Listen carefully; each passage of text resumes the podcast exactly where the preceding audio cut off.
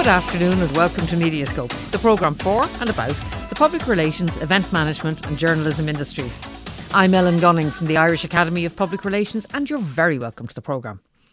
Now, on this week's show, I'm chatting with Josephine Brown about George Floyd and how the media covered his death. I'm joined on the line by Josephine Brown, who's written a blog about media comparisons, really. Thanks for taking my call, Josephine.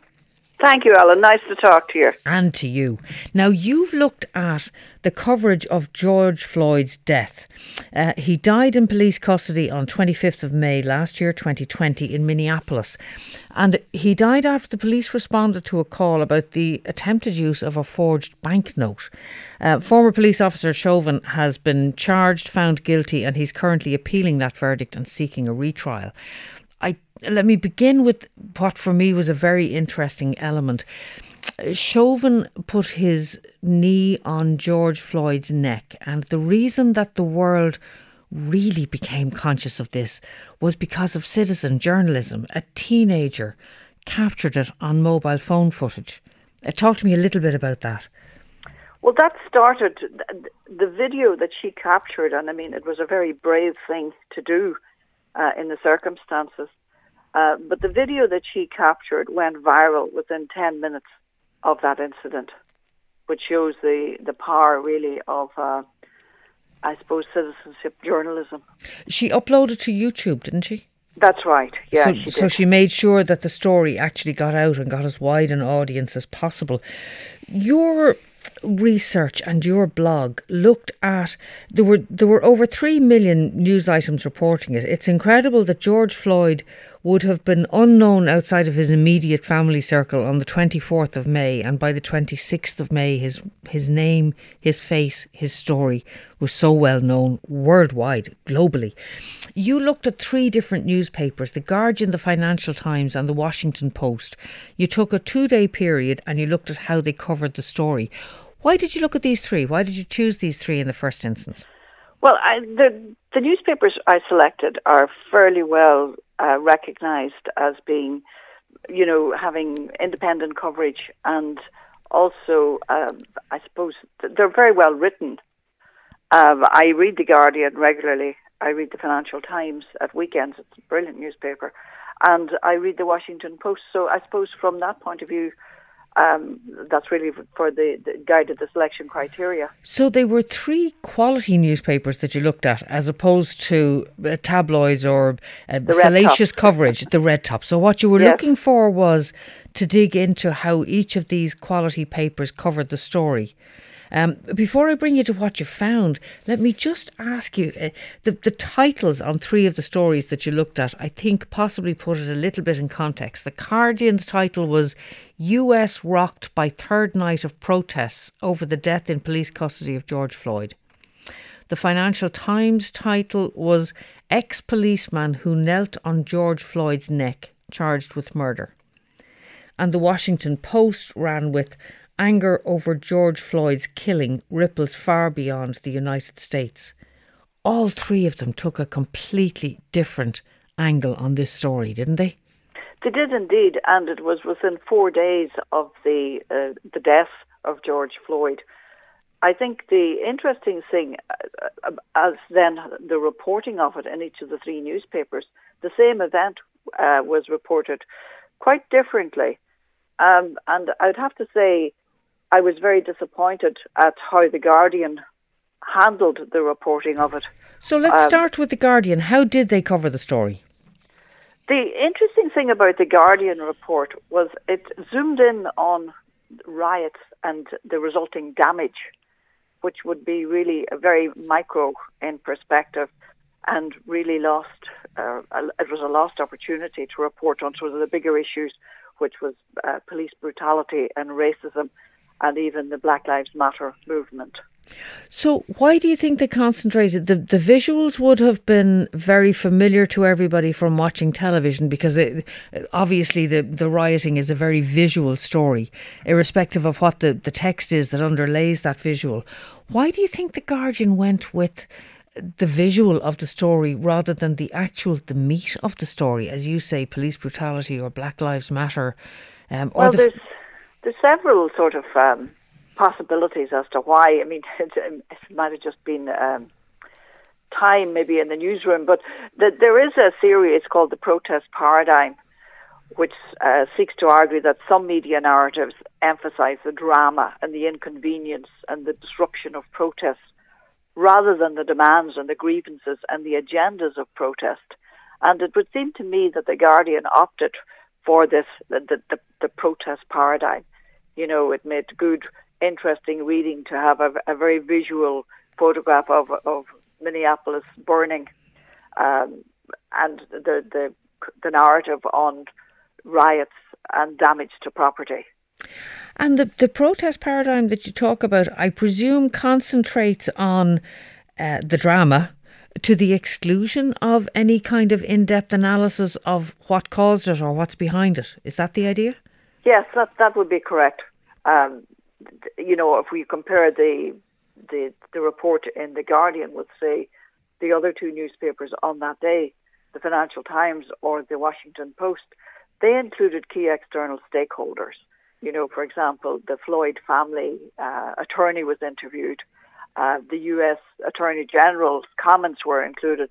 Even Trump's uh, famous uh, comment, you know, the looting starts, the shooting starts comment was was referred to in the other two. Whereas the Guardian seemed to overlook that and concentrated purely on damage to property.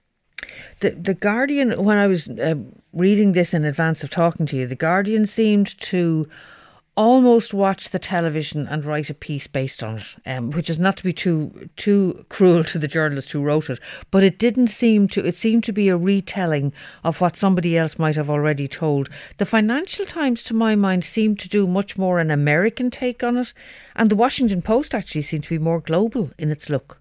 Would that be Indeed. fair? I, it would be, yeah, that would be very accurate. Um, I think the Financial Times got it from day one and they realized that this was a pivotal moment in U.S. black history. You know, you mentioned at the beginning that George Floyd is known now all over the world. The name is known all over the world. Mm-hmm. And this is a pivotal moment in U.S. black history. Whereas the Guardian just didn't get that. It, it clung to its property damage and riots and things like that. The Guardian, the new, the Financial Times, on the other hand, linked uh, police brutality with racism and the Black Lives Matter movement, which was a much wider take on the incident. You also had a, a very interesting point that the story as told and the fact that it focused on Black Lives Matter really resonated more because people, white public opinion, was more open to the idea of an equality of black lives than they had been when similar things happened in the early 2000s. Yes, and there's been some research on that as well, and I think it goes back to the video. There's there's no denying the facts that were shown in the video, and you know the the eight or nine minutes that the police officer knelt on uh, George George Floyd's neck when he was uh, saying he couldn't breathe. I mean that was compelling evidence, compelling video. It was horrific um, to watch, and your eyes could not leave the screen. Absolutely, yeah. You yeah. knew it was going to end very, very badly, but you couldn't actually take your eyes away. Why do you think, or is there any research to show why white public opinion was was more reasonable on this occasion than it had been on previous occasions? Was it a media narrative? Was it the way the media had written the story in the 10 or 20 years since 2000 that had changed white public opinion, do you think? I think the media narratives um, emph- emphasized the police brutality and linked it with racism, as opposed to trivializing the matter, looking at damage to property. And I think the dominant media narrative about uh, racism and police brutality is, you know, it, there's no agenda there. It's a factual report, and um, I think any reasonable person would be um, swayed by that reporting. And what about the fact that so if, if people had so it is the power of the reporter and how they tell the story.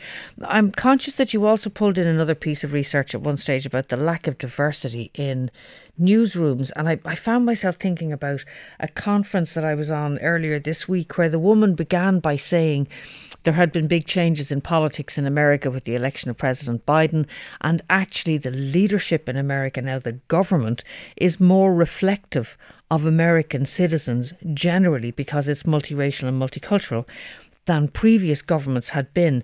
Are newsrooms beginning to change as well? Has that been an element of it? It would be it would be nice to think that uh, yes, it is changing, but there is a problem of uh, diversity in newsrooms and in the media generally. And I mean, there was only recently reports, I think, by the BBC, which shows that there is quite a number of um, they're they're increasing the diversity in sort of the front line, but behind the scenes, there's there's very little change. So the people who actually decide the stories that will be covered uh, are still primarily white and middle class. Yes, yes, I, and, I know. and you'll find that trend. Uh, it's you know I've been looking at uh, a little bit of research as well, say in the music industry, the film industry, and generally the cultural and creative industries. There is a problem of uh, diversity. I, I know that the one that used to be spoken of most, uh, which absolutely excluded race, but it was um, background. It was the fact that if all of the media comes from a middle class background primarily, then they don't actually cover issues that are relevant to working class people, um, except on a we look in and we see basis. They've never actually, it's not a lived experience. And I suppose race and all those other diversities that a newsroom should have filter into all of that. What about the fact that with these three print media, um, they have a, a possibly a better chance to actually contextualize racism and what's going on in America and Black Lives Matter than perhaps radio or television has? Well, there's more time. I think the research would say that in, in print media, there's more opportunities to contextualize, um, you know, key events and, and major stories, whereas, um, you know, the, the, they can take a, a, longer time. Although I'm quite sure deadlines impact on, um, on on every story than how it's reported.